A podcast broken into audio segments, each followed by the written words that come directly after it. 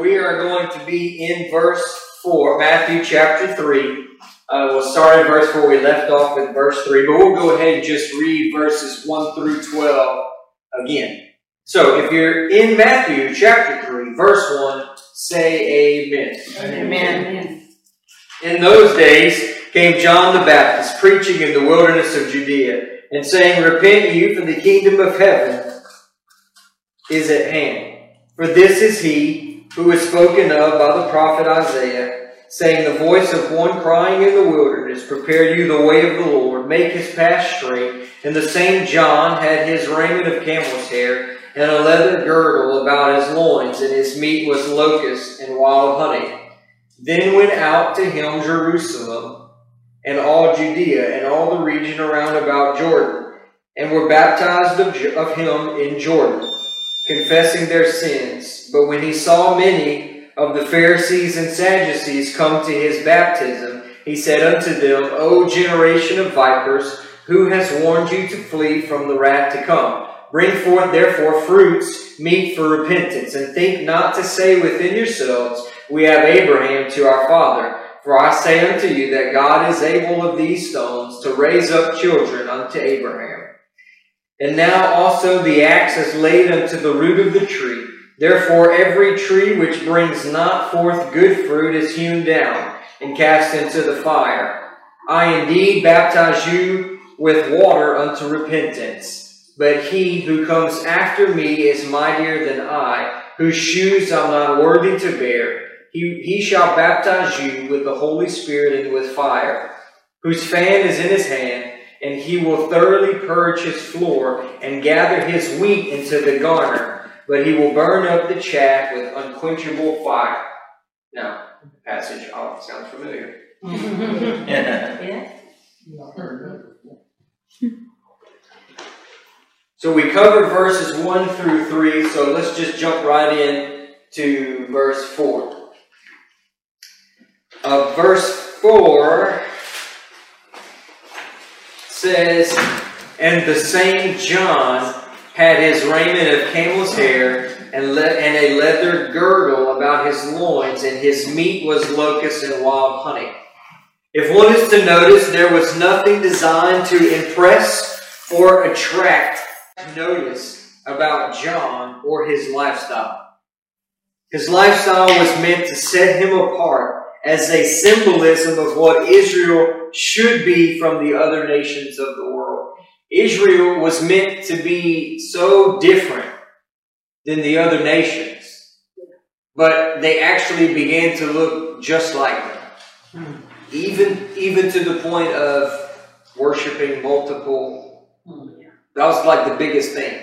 That Israel had was one God, right. not many gods like heathen nations. Well, Israel began to look just like heathen nations. So right here you see a picture of John, his lifestyle and everything actually should represented what how much how much Israel should have stood apart from the other nations.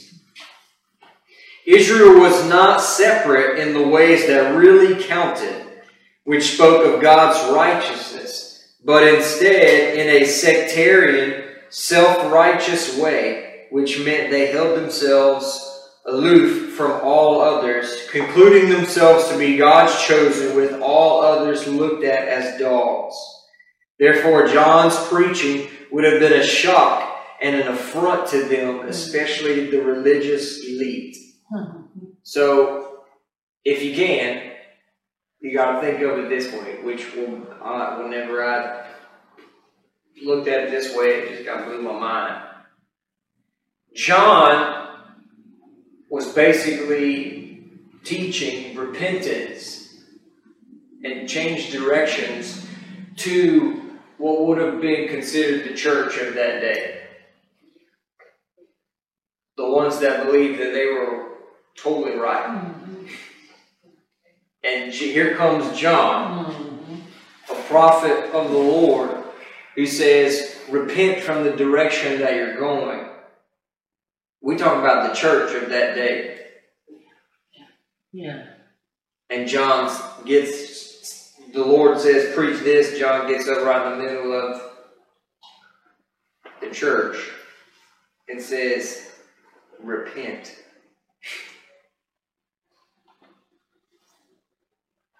It would be like somebody addressing the church of today as a whole. Yeah. And saying, repent, you're so far off.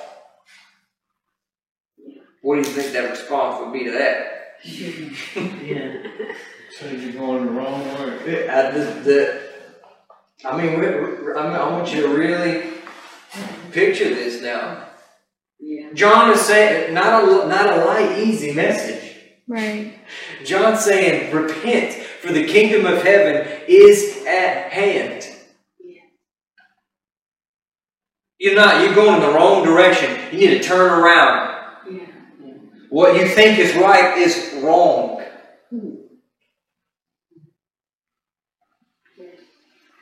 It'd be like a minister from the Lord, that the Lord told, Yeah. Go on in there and say that. like, that's heavy. You want me to go tell people that 100% believe that they're right, going in the right direction, even though it's wrong, and I'm going to tell them, the Lord sees your sin, repent. Yeah. Yeah. Yeah. You're going the wrong direction. Everything that you believe is wrong. They're not going to go over so well. You might get stoned. they might legitimately want to kill you. And I know one thing, you're probably never get invited to preach there ever again. and that's just, I mean, that we're just talking about if that was just an individual church, but I'm talking about Yeah. Christianity as a whole. Like, so far off biblical Christianity, repent. I said it this morning, but and later on we'll get there, but it said that the axe was laid to the root of the tree because it hadn't it hadn't been bearing fruit. So the axe was already laid at the fruit at the fruit at the foot of the tree, waiting for the Lord to say, cut it down. It had been there for some time. I believe that the same thing, that there's an axe laid at the foot of the tree of Christianity. Christendom. I always get that word, yeah. Christendom, which is, we're just talking about what's, what people consider Christianity. That's everything from Assembly of God to uh, uh, UPC, Apostolic, uh, we can name uh, Baptist, Catholicism, we can name all, you know, there's so many different denominations. Because what's true of Israel ends up being true of the church because we just follow right behind them. That because the church isn't bearing fruit, we think we are. But in God's eyes, we're not. We just, because we're growing and, right, the congregations are getting bigger. But if there's no spiritual growth whatsoever, Yeah, that's true. and we just stay in the same, we might get bigger buildings, Yeah. bigger everything, you know, bigger. Yeah. But God's not interested in quantity. Yeah. God's interested in quality. Yeah. Quality. If you if you have two believers of quality, mature believers in the faith, they have more power than a thousand. Yeah. That's true. More authority than a thousand because they understand where their authority is at. That's right. and they operate in it properly. They know what they have in Christ. And there are a thousand over here that don't. Those two, Right. but we just think that quantity is better. The axe is laid to the root of the tree. Verse 5. Then went out to him Jerusalem and all Judea and all the region round about Jordan. So John was primarily at the Jordan River in Judea. It was about 25 miles from Jerusalem to the Jordan River. It was a long journey to make by foot, camel, or horse. So, this wasn't like, hey, you know what, let's go see John's ministry. After all, we're going to be passing right through there. No, it wasn't like that. It was out of the way. Yeah. There was an intentional trip made. It wasn't just, Yeah. oh, we'll be passing on through there. And it wasn't an easy trip.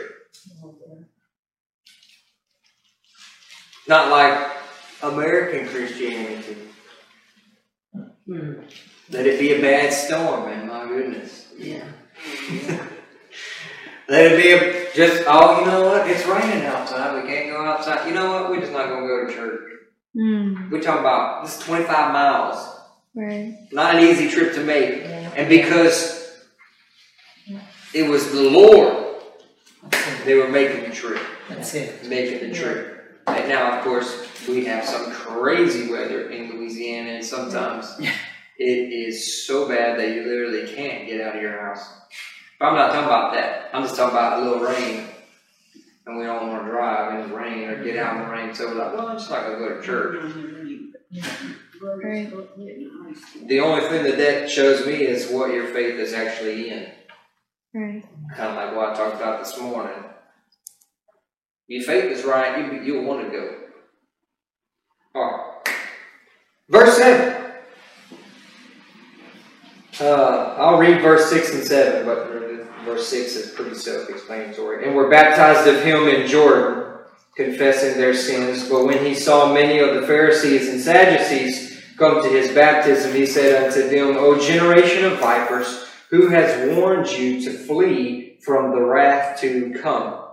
So even Pharisees and Sadducees were making the trip to see John the Baptist. They were they were still making the trip. Now I have seen in in uh, some translations, and I talked about this morning that some of uh, it's kind of got left out here, but some believe that it actually what was actually said was that they were privately going, whereas all everyone else was publicly. There was a public thing. They would go, which obviously, if they went, they went publicly, but that they publicly went, publicly confessed their sins, Yeah. Okay. publicly baptized. They weren't afraid to Yeah. say, "Yeah, I'm." But the Pharisees and Sadducees did it more privately, because after all, they had a reputation to uphold, because they were viewed as the righteousness of that day. Mm. So how how well would that look if you're a Pharisee and you say, you know, you're the righteous standard of that time and you are going to John's baptism and you're repenting. Now, we all have sinned, so for us it's like, well, that's not that big of a deal, but if if you are supposed to be the model so what was more important wasn't really that they were right with the Lord, it was their position and their standing amongst the people. What people thought about them. So if they had to admit something that made them seem like less in the people's eyes, it wasn't going to happen. Because that was more important to them than Yeah. being right with the Lord. Image. Image. Mm-hmm. I hit on it a little bit this morning, you know, kind of about the altar call, but that, that's a Pharisee mindset. And we don't need to have that. I can care less if I go to the altar boo-hooing and you guys are like, man, Brother Tam Pastor, he knows the message of the cross. He just totally got this. And I'm going running to the altar after Pastor preaches a message. I'll run to the altar. I'm weeping down there, and it's just, I'm just, not even a good cry, an ugly cry. and just snot everywhere. And you're all like, oh my goodness, man, Brother Tam Pastor, he obviously is just totally consumed with sin. I could care less what you think Yeah. because I'm more concerned about what the Lord thinks. That's.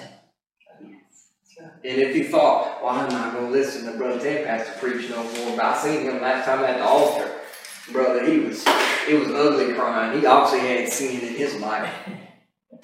hey, I, that's your choice. I, I'm not going. You don't have to listen to me. But I'm concerned about the Lord. This right here. That's my biggest concern. I don't care what I look like, as long as this is good. Yes. Pharisees and Sadducees are two sects of self righteous and zealous Jews who held to the letter of their interpretations of the law and to their own traditions, regardless of whether they nullified the Word of God or not. They would have been considered the church of their day.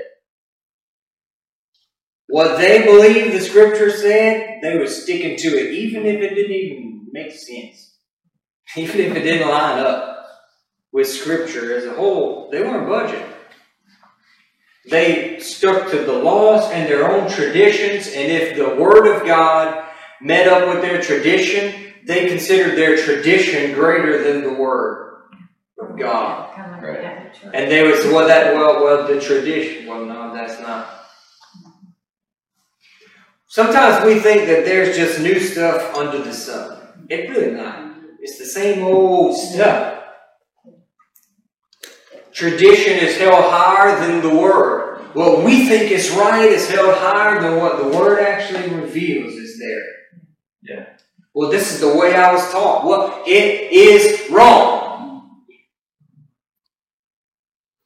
Look, that's not it's not fun to have to ever say that. But if it doesn't line up with the Word of God and it's wrong and I don't say anything, I'm guilty. Yeah. So I'd rather you hate me and my hands be clean before the Lord than for me to not say anything and you think I'm a great guy and you don't hate me. But now I'll stand and have to answer to that before the Lord Yeah. especially as a minister, because I knew and I didn't say anything. Just because I didn't want to hurt somebody's feelings, I wanted somebody to like me. I just I don't get that choice. That's just not my I don't I'm not my own. I belong to the Lord. And the the the very purpose for the fivefold ministry is to exhort, correct, something else. Train. There's a few things, but that's a part of it. The fivefold ministry is to correct. It doesn't say you'll be liked, Right. but that's this is a part of my job. That's that's what the Lord has. It's just a part of it. So we have all these different things that we believe, and that nobody is exempt from this. There's still, th- I guarantee you, there's still certain things in my life that I believe that are wrong, and the Lord will 100% reveal that to me and show it to me, and I'll be like, "Whoa!" The difference is whenever I see it, am I gonna submit and say, Yeah. "Okay, yeah, that's wrong," or am I gonna hold on to it with an iron fist, basically? Mm-hmm. Well, this is the way I was taught. Not this is what I believe. I always believe that. Can I just say it real plain and blunt? Grow up. Yeah. We gotta grow up. It's okay that you might have been wrong. It's okay. It's alright. It just means you're not God. You don't know everything. It's okay. It's okay. It is okay to be wrong. It's not okay to be stubborn and self righteous to where you will not budge. That you become like a backslidden heifer who you actually sit down and you refuse to move. It's the whole idea of backslidden. That they would go to move the animal, and the animal didn't want to go in that direction, so what this massive animal would do is sit down. Move me now, buddy. I mean, we're talking about a big animal. A, a bull, an, an ox, something big. and you're trying to move them, and they just don't want to go, so they just sit down. Well, you're not going to have much luck pulling that animal. That's what we do sometimes with the Lord. I'm just going to sit down because I'm not going that direction. Hmm. Backslid. Okay, so he says, O generation of vipers, who has warned you to flee from the wrath to come? Actually refers to them as poisonous asps. A S P S. Poisonous asps or adders, which were not ordinary snakes, but instead very deadly and aggressive serpents. So that's what he referred to the Pharisees and the Sadducees. What an insult. Every evidence is that the Holy Spirit penetrated their smooth exterior and religious facade and went deep into their hearts, where lay hidden malice and venom, and hinted that they belonged in the truest sense to the seed of the serpent. So basically, what the Holy Spirit through John just told them was, You are sons of Satan. Hmm. In their belief system. Big, big key. I want you to see this. This is super important. And this is a, a it is a vital help for you to understand with your fellow man who might have some wrong thought processes. Peter, a disciple of Christ, who loved the Lord very much. Jesus talks about going to the cross, and Peter says, Be it far from you, Lord. May it never happen. Jesus turns to Peter and says, Get behind me, Satan. He is not. What was Jesus doing there? What's he saying, Peter, you ain't no good? You just, no, that's not what he's saying. What he's saying is, Peter, that thought process right there is from Satan, not from God. And just before that, Peter had a thought process from God. Right. Because he said, Who do, who do, who do people say that I am? And they gave all the, well, who do you say I am? And Peter said, You're the Christ, you're the Son of the living God. And he said, Flesh and blood didn't reveal this to you, Peter, my Father did. Yeah.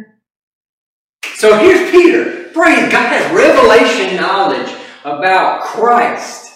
Hmm. And then the next instant, lines his belief system up with Satan. Because that's what we are. We, Yeah. that's, that's what Jesus was really hitting at. Get behind me, Satan. Peter, you're Satan. No, Peter, that thought process is Satan. I know that the I know that it just that Satan used you to say that. It's not you, Peter, but it's that thought process that's of the devil, not of God. False doctrine is of the devil, but it, you can't throw out the person. Right.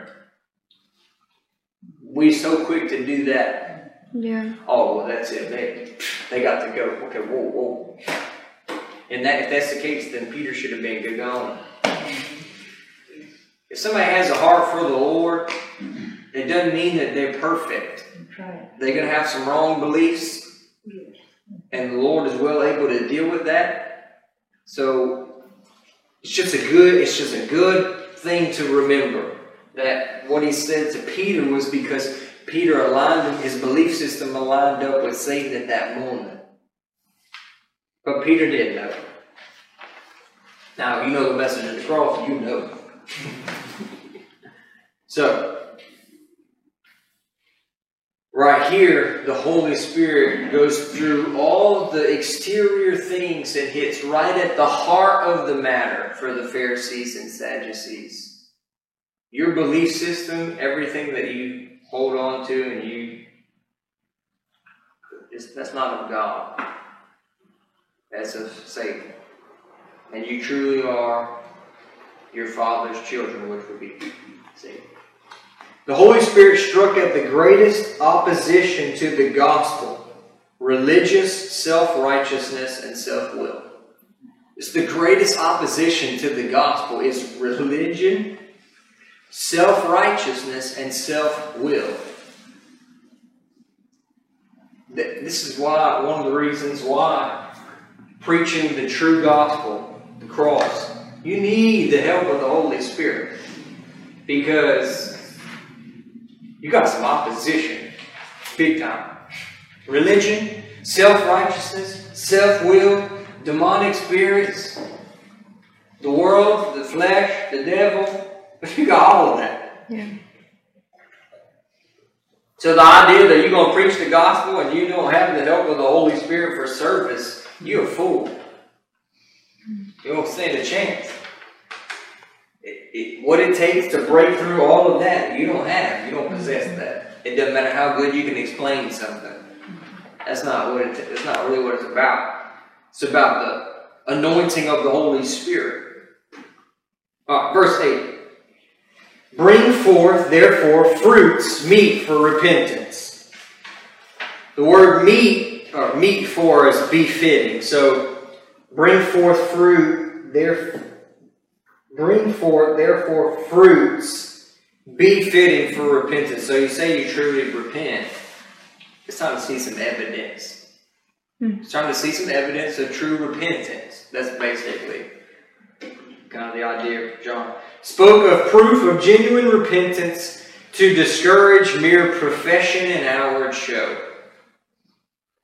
Water baptism as a mere ceremony or act without and without the suitable heart without the suitable heart repentance was and is of no consequence.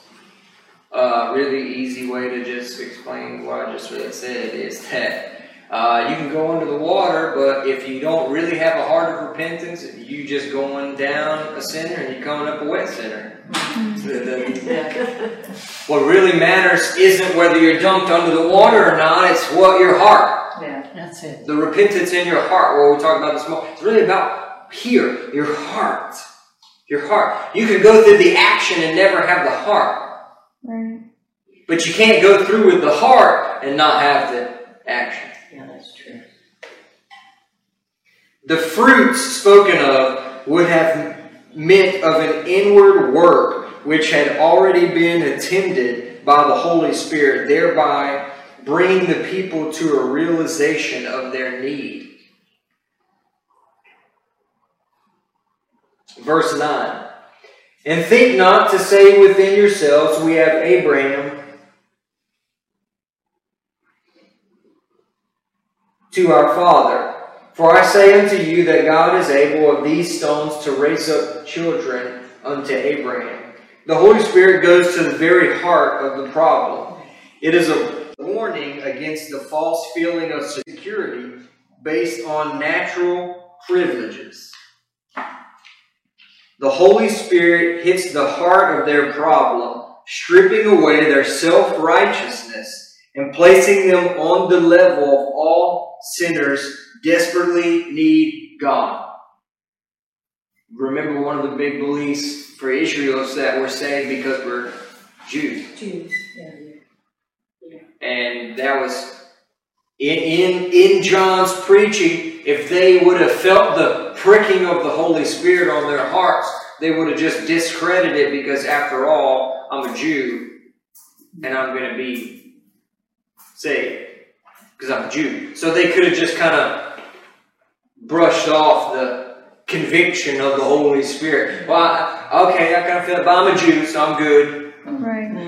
I'm a Jew, so I'm good. And John, the Holy Spirit, through John, knows the thoughts yeah. and says, and don't think just because Yeah.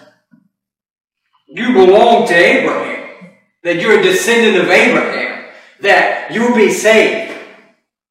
Because God is able to raise up from these stones children of Abraham. Don't think you anything special and that it gains you anything. It doesn't earn you anything with God. Our position as Americans, our position as Pentecostals. Our position as Republican or Democrat doesn't gain you one single thing with God That's right. Right. at all. No, nothing. Because I said it before. If it if you can't gain anything from position or being associated with anything, if Israel can't, nobody can. Because we know one hundred percent that God chose Israel. Right. So if it doesn't work for them, it won't be working for us. Right. With anything. Okay, so verse 10. And now also the axe is laid unto the root of the trees. Therefore every tree which brings not forth good fruit is hewn down and cast into the fire. If Israel does not repent and begin to bring forth good fruit, they were going to be cut down and cast into the fire. Israel lost their status as a nation. The judgment of God had come to them. Even though a few were brought to Christ in the early church, for the most part, almost all the Jewish people have died lost from that time until now. There were a few, but in the whole scheme of things, the percentage that were saved is very small. The axe was already laid to the root of the tree, and they didn't repent. Therefore, judgment followed, and they were hewn down. They ceased to be a nation for quite a while.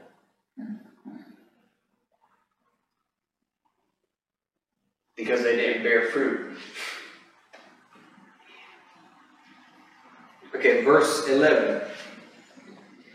I indeed baptize you with water unto repentance. But he who comes after me is mightier than I, whose shoes I'm not worthy to bear. He shall baptize you with the Holy Spirit and with fire.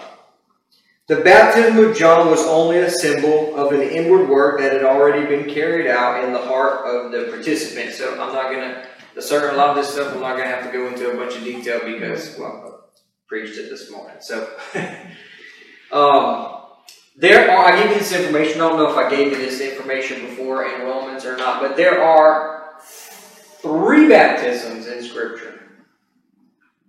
There is water baptism, baptism into Christ, and baptism in the Holy Spirit. Three baptisms. For water baptism,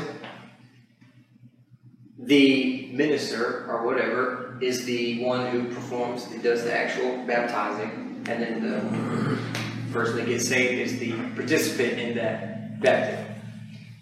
Uh, it is a symbol and a type for our death, burial, and resurrection with Christ. So then we have baptism into Christ. Now, the Holy Spirit is the agent that baptizes you, the believer, into Christ.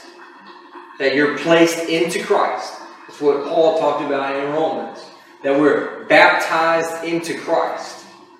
That the Holy Spirit took us and placed us into Christ. So Christ's death became our death. Christ's resurrection became our resurrection. Christ's ascension, our ascension. Everything that's Christ became ours. So we talked talked about this morning, but man, how do I get victory over the flesh? You've been crucified with Christ. That's what, when I talk about when I say faith in Christ, I'm talking about everything that that was that took place there, not just His blood. Right. And I don't I don't want you to take that in a. It kind of sounded bad when I said it. Not just not just that is that is only one part of Calvary. It's so important. Every part is important. But just that alone, just faith in the blood of Christ, which cleanses our sin, doesn't necessarily give you victory over sin. Faith in the sacrifice of Christ and that you've been baptized into Christ. That when Christ was crucified, you were crucified. Right. And that, what were you crucified to? The old man. Mm-hmm. Right. The, the old, the sin nature. Right. You were crucified to it. So you should be what? Dead to it. That you don't live you don't live with the relationship to the sin nature anymore because you've died in Christ. If you just look to the blood of Jesus for victory over sin, you're going to struggle. Because that's to pay the price for your sin. So we'll go back to the blood for forgiveness, for forgiveness, for forgiveness. But he said, if you don't understand what took place at Calvary, it's like you never quite get it because even though you're still going to the right place, you can only believe in what you know. If you didn't know that that took place at the cross, that when he was crucified, you were crucified because in the mind of God, you were in him. Right. If you if you went to go, if you went to Jerusalem, if you went to Golgotha, and you went to where Jesus was crucified, you could 100% say, This right here is where I died. Yes. Right. Yeah, that's right. Yes. You mean this is where Jesus died? No, no, no. This is where Tanner died. Yeah. Right. This is where I died. M- me, Tanner, died right here 2,000 years ago. Right. I died. So when the old man comes knocking, I don't answer because I'm dead That's to it. it. Yeah. So you might not, you might go that direction and you say, well, I'm going to believe that. And you fail and you say, well, I'm going to keep believing that. And you, it, it doesn't happen immediately. It's a process. But if you keep going right there and you say, no, I'm not going to go to anything else. This is what this is what Scripture says that I've been crucified with Christ. Eventually, you will win. Yes. Mm-hmm. Yes. Mm-hmm. And the whole time that you think that you're failing, every time you continue to look back at the cross, back at the cross, you're actually being strengthened in the faith. You're actually growing. You're persevering through it. Your faith is growing. The Lord, if you can go with it here, the Lord allows you to fail in order that you can grow, that you can, that your faith is matured. Yes. Because just a faith that says, "Well, I tried it once, it didn't work," that's not mature. We need to be strengthened. We need it to grow. We need to be matured in the faith. Then I'm going to keep going. I'm going to keep going. I'm going to keep going. Dude, you've been doing that for two years and you're still struggling with the same thing. There's no other place to go. Right. That's it. Right. That's it. That's N- fa- Faith. That's right. No other place to go. Well, you know what? Why don't you try this? Because it's been two years now, my man. See, the Lord's trying to find out, will you believe? Yes, will you yes. keep, do you really trust it? Or will you turn to other things? Right. When it doesn't, when the victory doesn't happen when you think it should happen. yes. Because, I've said it before, we are a fast food generation. Yeah, that's true. Well, I tried the cross, it doesn't work for me. okay, well, let's see. Just let me know what you try. Well, you know, a whole year. A year, my brother, this is a lifetime. Yeah. It's not just a, it's not, this is not a, a book fad that you're trying.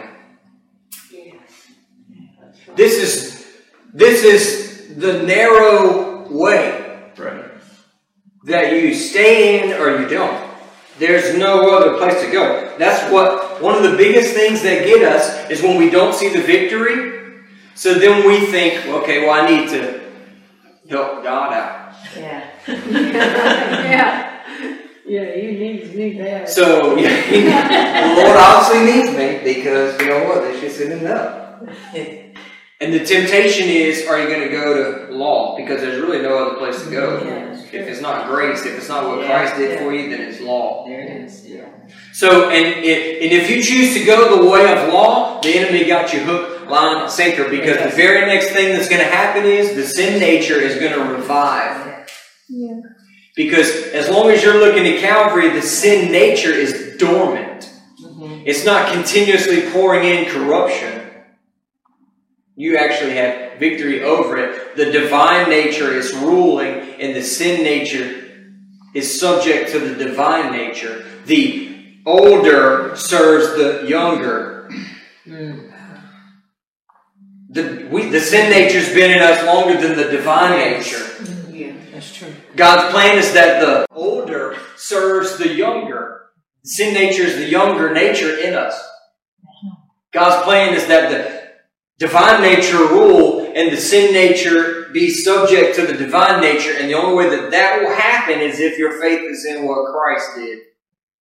The moment you move it to law or anything else, the divine nature now becomes servant to the sin nature. So you're living a lifestyle of sin and you're still broken because it doesn't say the divine nature leaves. But the divine nature is now subject to the sin nature. The divine nature is a slave to the sin nature. So what is moving your life in every direction is the sin nature, not the divine nature. So sins, you're, seeing sin in your life and it breaks your heart because you don't want it there because you, you love the Lord. You still have the divine nature inside of you. It doesn't just disappear. So you find yourself in Romans chapter 7 where you want to do what's right. You love the Lord. You want to do what's right. You want to be obedient. But the only thing that you seem to find is that you do the exact opposite. And it breaks your heart because you love God with all your heart. Miserably saved. Still saved. You still got the divine nature, but you're miserable. Constantly repenting. Constantly asking for forgiveness. And because the sin nature is ruling you Yeah. like a king, he's a monarch over your life. When God's plan is that the divine nature rule. Yeah. But the only way that that's going to happen is your, if your faith is in Christ and what He's done. That's the only thing that God requires of us is faith in that, and He'll take care of the rest. Yeah. Because if He gave us anything else, we'd just ruin it. Yeah. Because we're really good at that. yeah. Because everything that we touch gets corrupted Mhm. because we're corrupted. We're fallen creatures. So God's plan, this is God's plan. If you go to law because you're not seeing what you want to see as fast as you want to see it, you turn to the flesh, which the flesh is going to take you to law because the flesh says you. You, well, you got to do something. Well, you need to help the Lord. Well, you're not doing enough. That's the self. Me, me, me, I, I. So I go, set, I set out to accomplish something in order to give me victory. I'm already, I already can't get victory over that. I'm already in bondage to this sin. So now I'm going to make up some, I'm going to put some type of law in place so that'll help me get victory over this sin. So I'm going to fast lunch every day for a week. And if I do that, the Lord will provide the grace that I need to give me victory. First of all, you won't find it in Scripture and you won't get the help of the Holy Spirit because it's not God's way. So you're now on your own. You're operating in the flesh. You now no longer have the help of the Holy Spirit. And now, on top of all of that, because you went the way of the flesh, the, div- the divine nature is now a slave to the sin nature. So if you thought it was bad before, you just opened up a can of worms. And all of that because you moved your faith. All that takes place because you move your faith to something else. When my faith is in Christ and the cross, I have joy, peace, hope, eh, eh, man, confidence, assurance, song in my heart. My faith moves to something else, it goes away. What gets us is it doesn't seem to happen immediately. Otherwise, we'd be like, oh, my faith is in something else. But it's a process. And before too long, we drifted. And we're like, whoa, how did I get here? you moved your faith. That's what I talked about this morning that the, your faith is what is going to make or break your Christian walk. And it's not how strong your faith is, how great your faith is. That's not it. It's what your faith is in. Your faith is only as strong as the object that it's in. Hmm. If your faith is in itself, and if your faith is in Christ and what He's done, you have strong faith. Yeah. Because it's in the right thing. If your faith is in anything else, you got weak faith. Because it's in something that can't help you.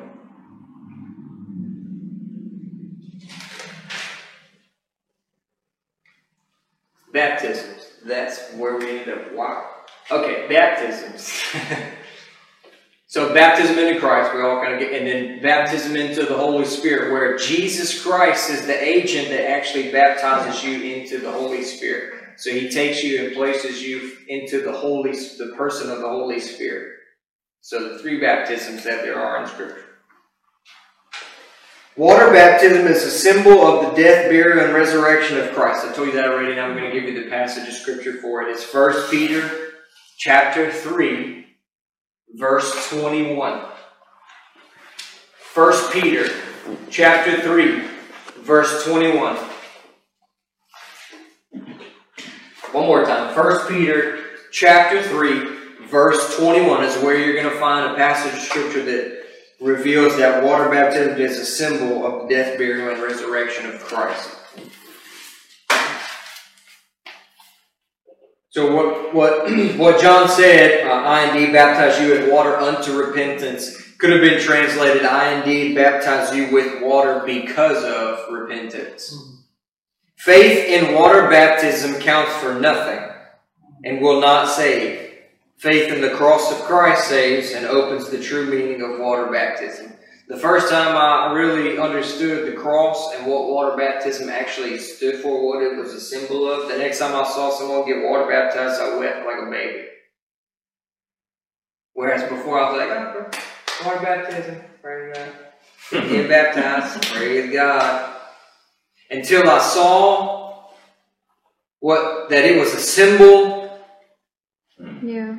That's of baptism into Christ, death, burial, resurrection, and then the next time I saw somebody get baptized, my Lord, the Holy Spirit. Hmm. I had a Pentecostal fit about somebody getting water baptized. I thought I was going to take off like a bottle rocket. Mm-hmm. Okay, Pastor. I mean, just water baptism when you see what it really means. Not the, not the ceremony, but the fulfillment of the symbol. Yeah. My goodness, water baptism comes to life. Right. Yeah. That's right. All right, next thing it says, But he that cometh after me is mightier than I. The main purpose and intent of John's ministry was to prepare the way of the Lord. After me is meant to proclaim the soon appearance of Christ. The word mightier speaks to the power of his own presence and delivery, which no doubt all the people. So basically, I said this this morning. In other words, John is saying, if you think what you are hearing now is powerful, you haven't seen anything yet. Right. Because when the one after me comes, you think my ministry is good. Wait till you see Jesus. Hmm. says, Whose shoes I am not worthy to bear. So back in verse 11. John was speaking of the duty of slaves of the lowest rank. John, in comparing himself to Christ, does so as a slave of the lowest rank.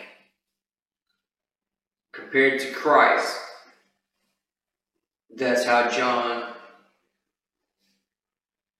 said that he, he was compared to the Messiah. I'm not even worthy to be the lowest slave next to him.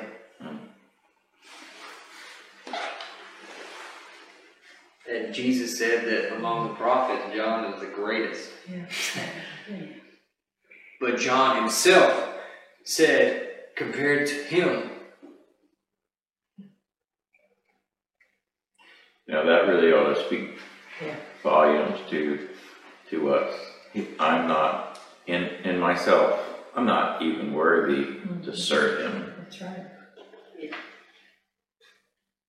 That that hit that hit hit me just now. I'm not even worthy to serve him. We like to talk about how we oh I serve the Lord, I serve the Lord, I serve the Lord.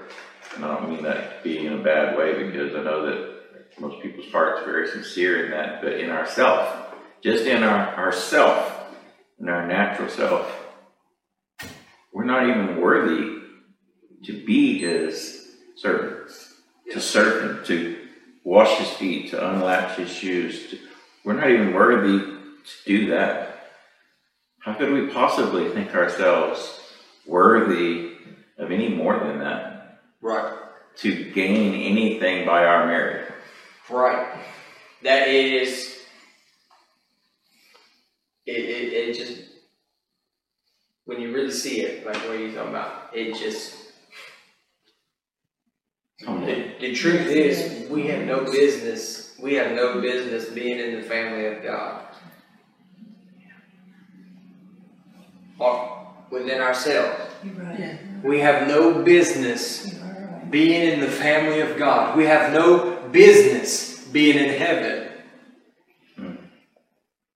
We have no business being able to call Him Father or being able to commune with Him in prayer. We have, it's not even close. Ministry. Ah! Yeah. No business being in ministry. I got no business. Say, oh, man, well, brother, God chose you because no, because His grace. Right. Yes, that's right. What I do was freely, 100% free. There is nothing in me. Nothing. That says, oh yeah, I should be ministering. There's nothing in me that says I should be able to have a relationship with the Lord. To say that I should be going to heaven. That's why when I think about that one day I'll be with him. I get excited because I've got no business being there, but I will be there and see him face to face because it is all of his grace. Yes. Well, All of his grace. None of me. All of him. praise God. Nothing that I do or can ever do. Because in all reality, I have no business. I wouldn't even be good enough not just to serve, but to serve as the lowest slave. Well, I'm not talking about serving as the king's cupbearer, which would have been a nice position. I'm talking about the lowest slave. Even right there, John says, no. His grace is greater than what we know. And it takes the Holy Spirit revealing it to see.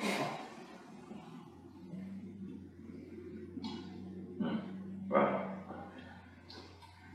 that you truly are, as it says in Ephesians, I believe it's Ephesians, a trophy of His grace. Yeah. That at the end of it all, when it's all said and done and you're in glorified state, that the Lord will actually hold you up for all of the world to see. Not the world as we know it, but I'm talking about the kingdom of the enemy, all in front of everyone, the angels, everything. He will hold you up as a trophy, not of your greatness, but of His grace.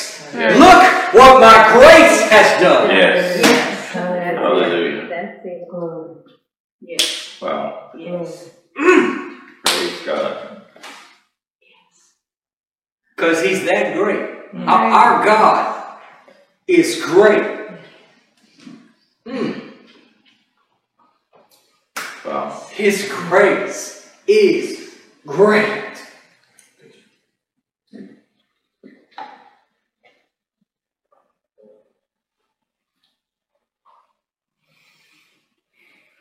John says, He shall baptize you with the Holy Ghost and with fire. Speaks of the baptism with the Holy Spirit, which every believer should go on and receive after being saved.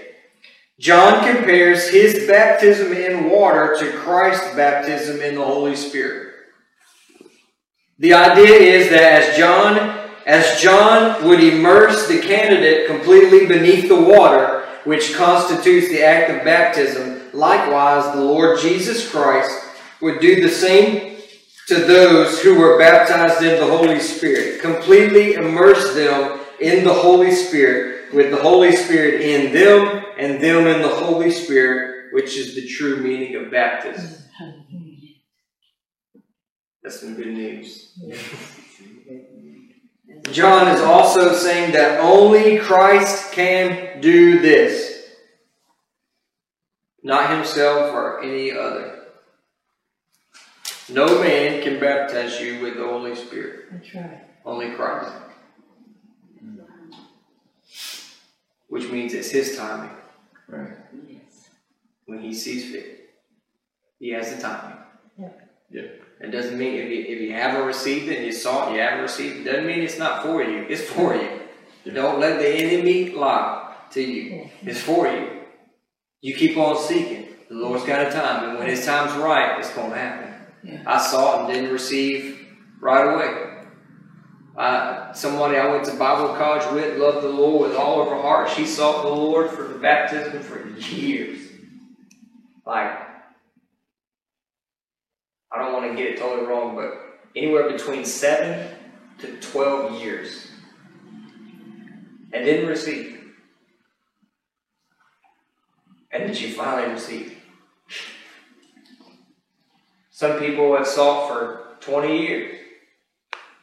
The Lord has a time, but it doesn't mean it's not for you. Right.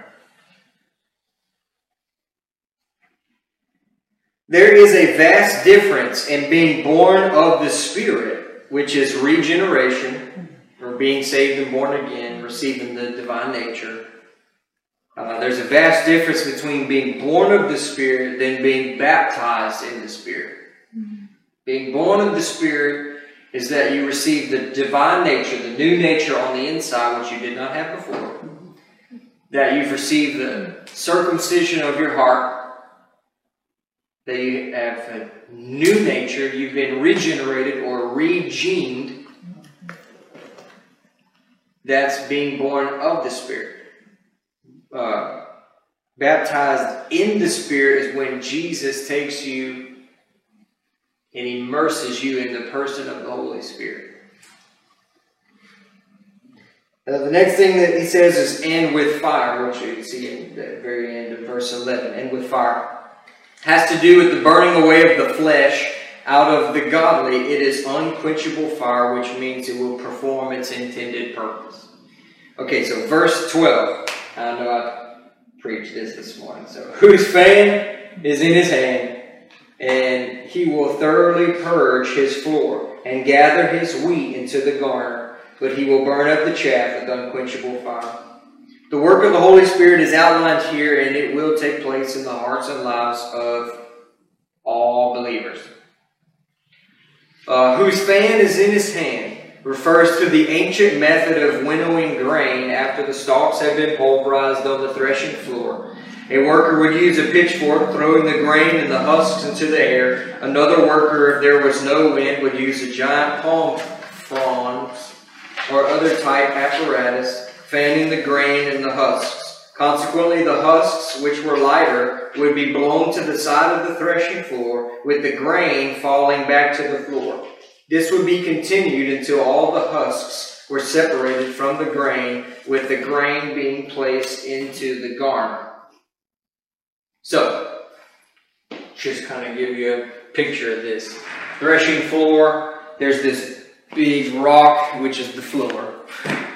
And they would take all the grain, the wheat, and they would put it all on this rock floor.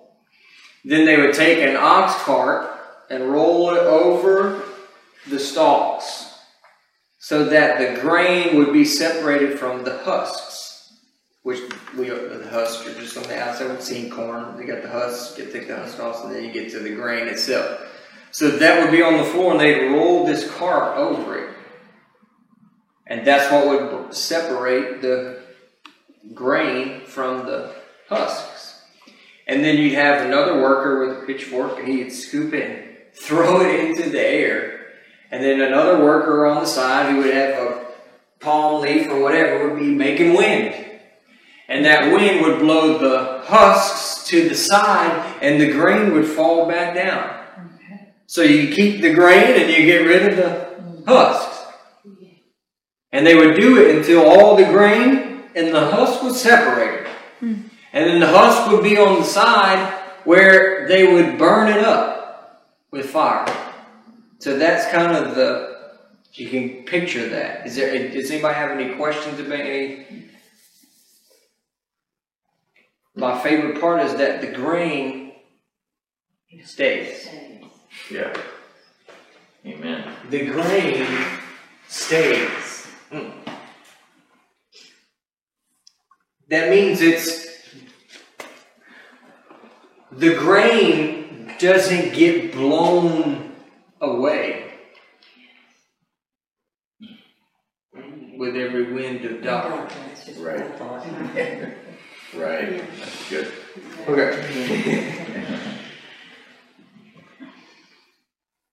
The idea is that the primary task of the Holy Spirit in the life of the believer is to bring about this process using whatever is necessary in order se- in order to separate the chaff from the grain. So I just tell you now that the chaff is the flesh and the grain is the spirit. Now I'm going to read this again, and I want you to really hear it. The primary task of the Holy Spirit in your life is to bring about the pro- this process, the purging process, using whatever is necessary in order to separate the flesh from the spirit.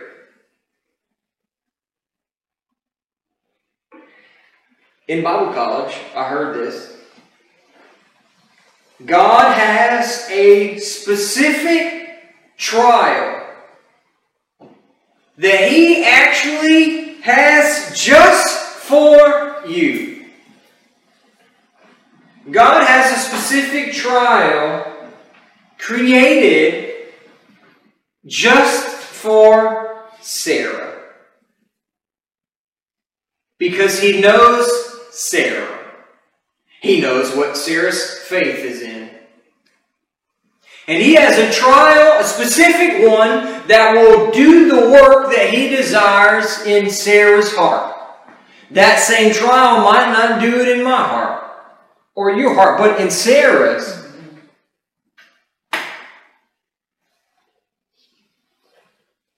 So when the trial comes, it won't be doing Sarah any good to say, Get behind me, Satan. Because the Lord allowed the trial for the purging process. And He has one that's tailor made just for Sarah. Just for you. He knows you. He knows where your faith is in. He knows what it's going to take. He knows the corner that you have to be backed into. Yeah. And he, it, we're not cookie cutters. It's not the same for everybody. Mm.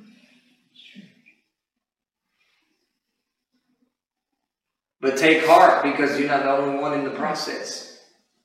Amen. We're all in the process. To encourage, to strengthen. And after this morning, now you know the end goal. Yeah. Yes. So now that you know the end goal, praise God, it might not be as long. the wind cre- uh, uh, sorry. The wind created may come.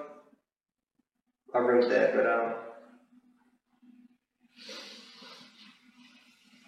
It speaks of a violent process which is not at all appetizing to the flesh but will prove to be invigorating to the spirit. When the trial comes, we do not want to be there. That's true. It's like being in a frying pan and all you want to do is jump out. But if you jump out, you'll just prolong it and you'll be put back in. Yeah. So you might as well just Yeah. It's a big just sit on down in that.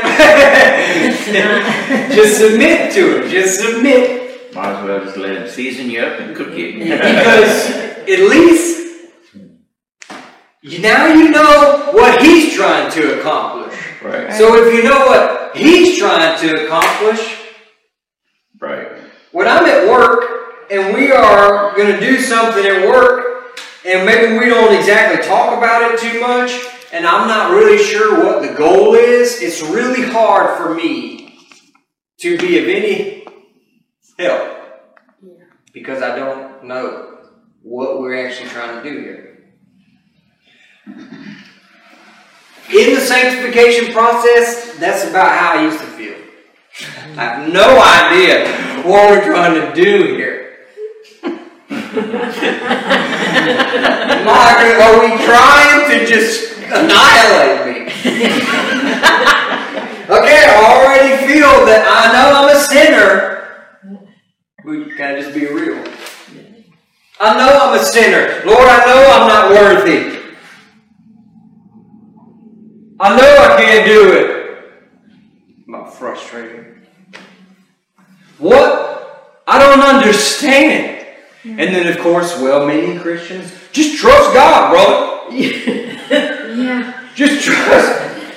Just trust, just trust God, bro. He trying to strengthen your prayer life. He trying to draw you closer to Him. Duh.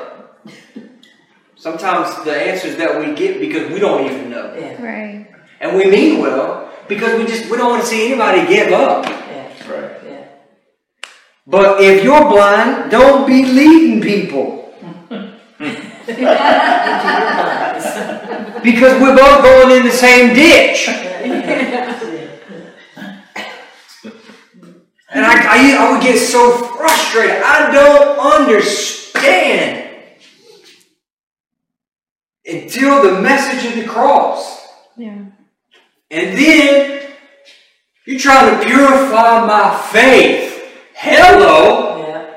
Yes. If I knew that, I might have not went around this same mountain. Five hundred times. That's what you were after the whole time.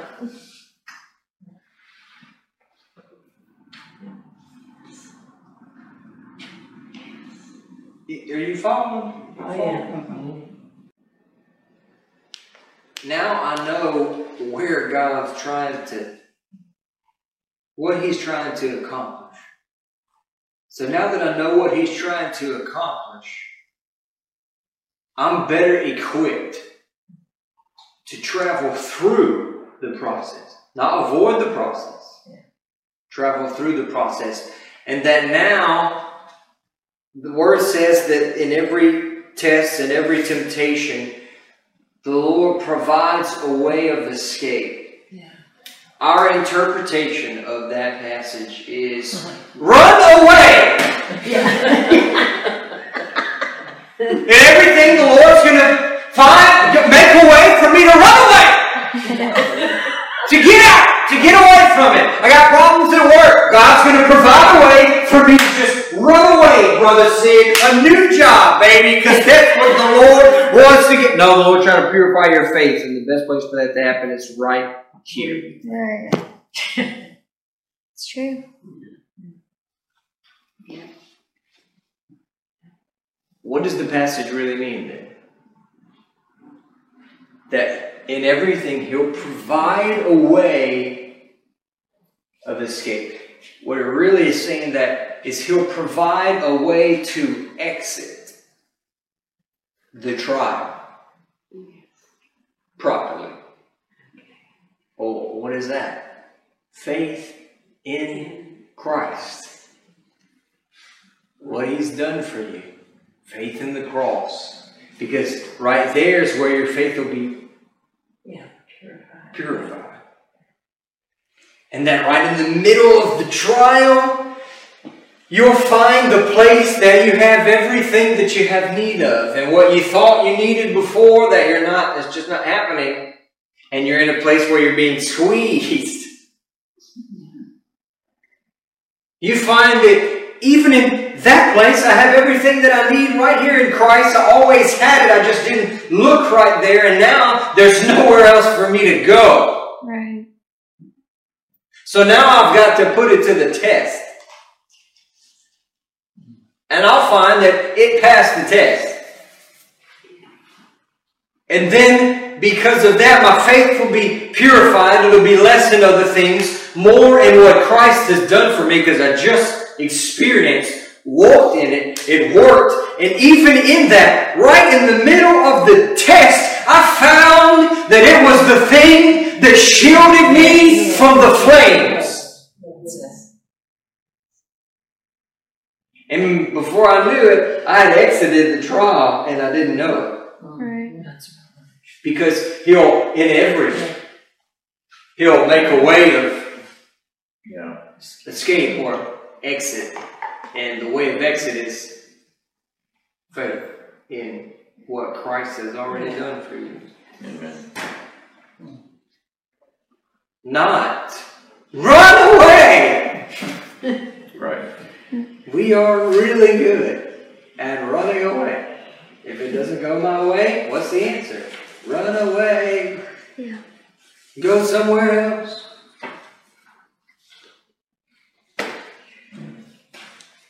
And in doing that, you slowing up the process. And you may think you got away with it. Uh, but you did not. You'll find that the same issue will just keep Yeah. She's gonna work on it. popping up no matter where you go. And the only thing that's reoccurring is you.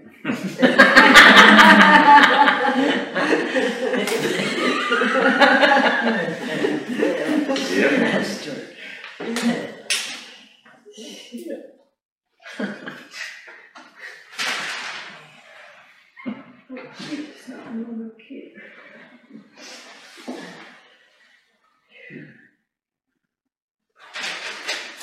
I feel like that.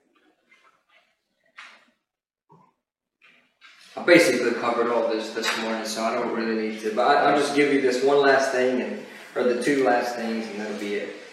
Uh, at the end of the verse 12, it says, But he will burn up the chaff with unquenchable fire. This speaks of all we prize so highly other than Christ. It's going to burn up either now or at the judgment seat of Christ. So don't fight it and just let it go now. it's never going to make it, okay? It's not going to, it's already been condemned. Just let it go now.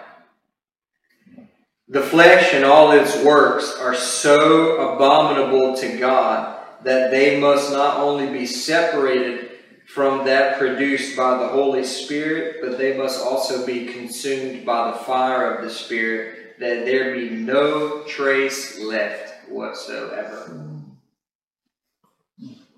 The Lord is interested in purifying our faith. That our faith would be in what Christ has done for us and that alone. And not in everything else under the sun. And right now, we're a mixture.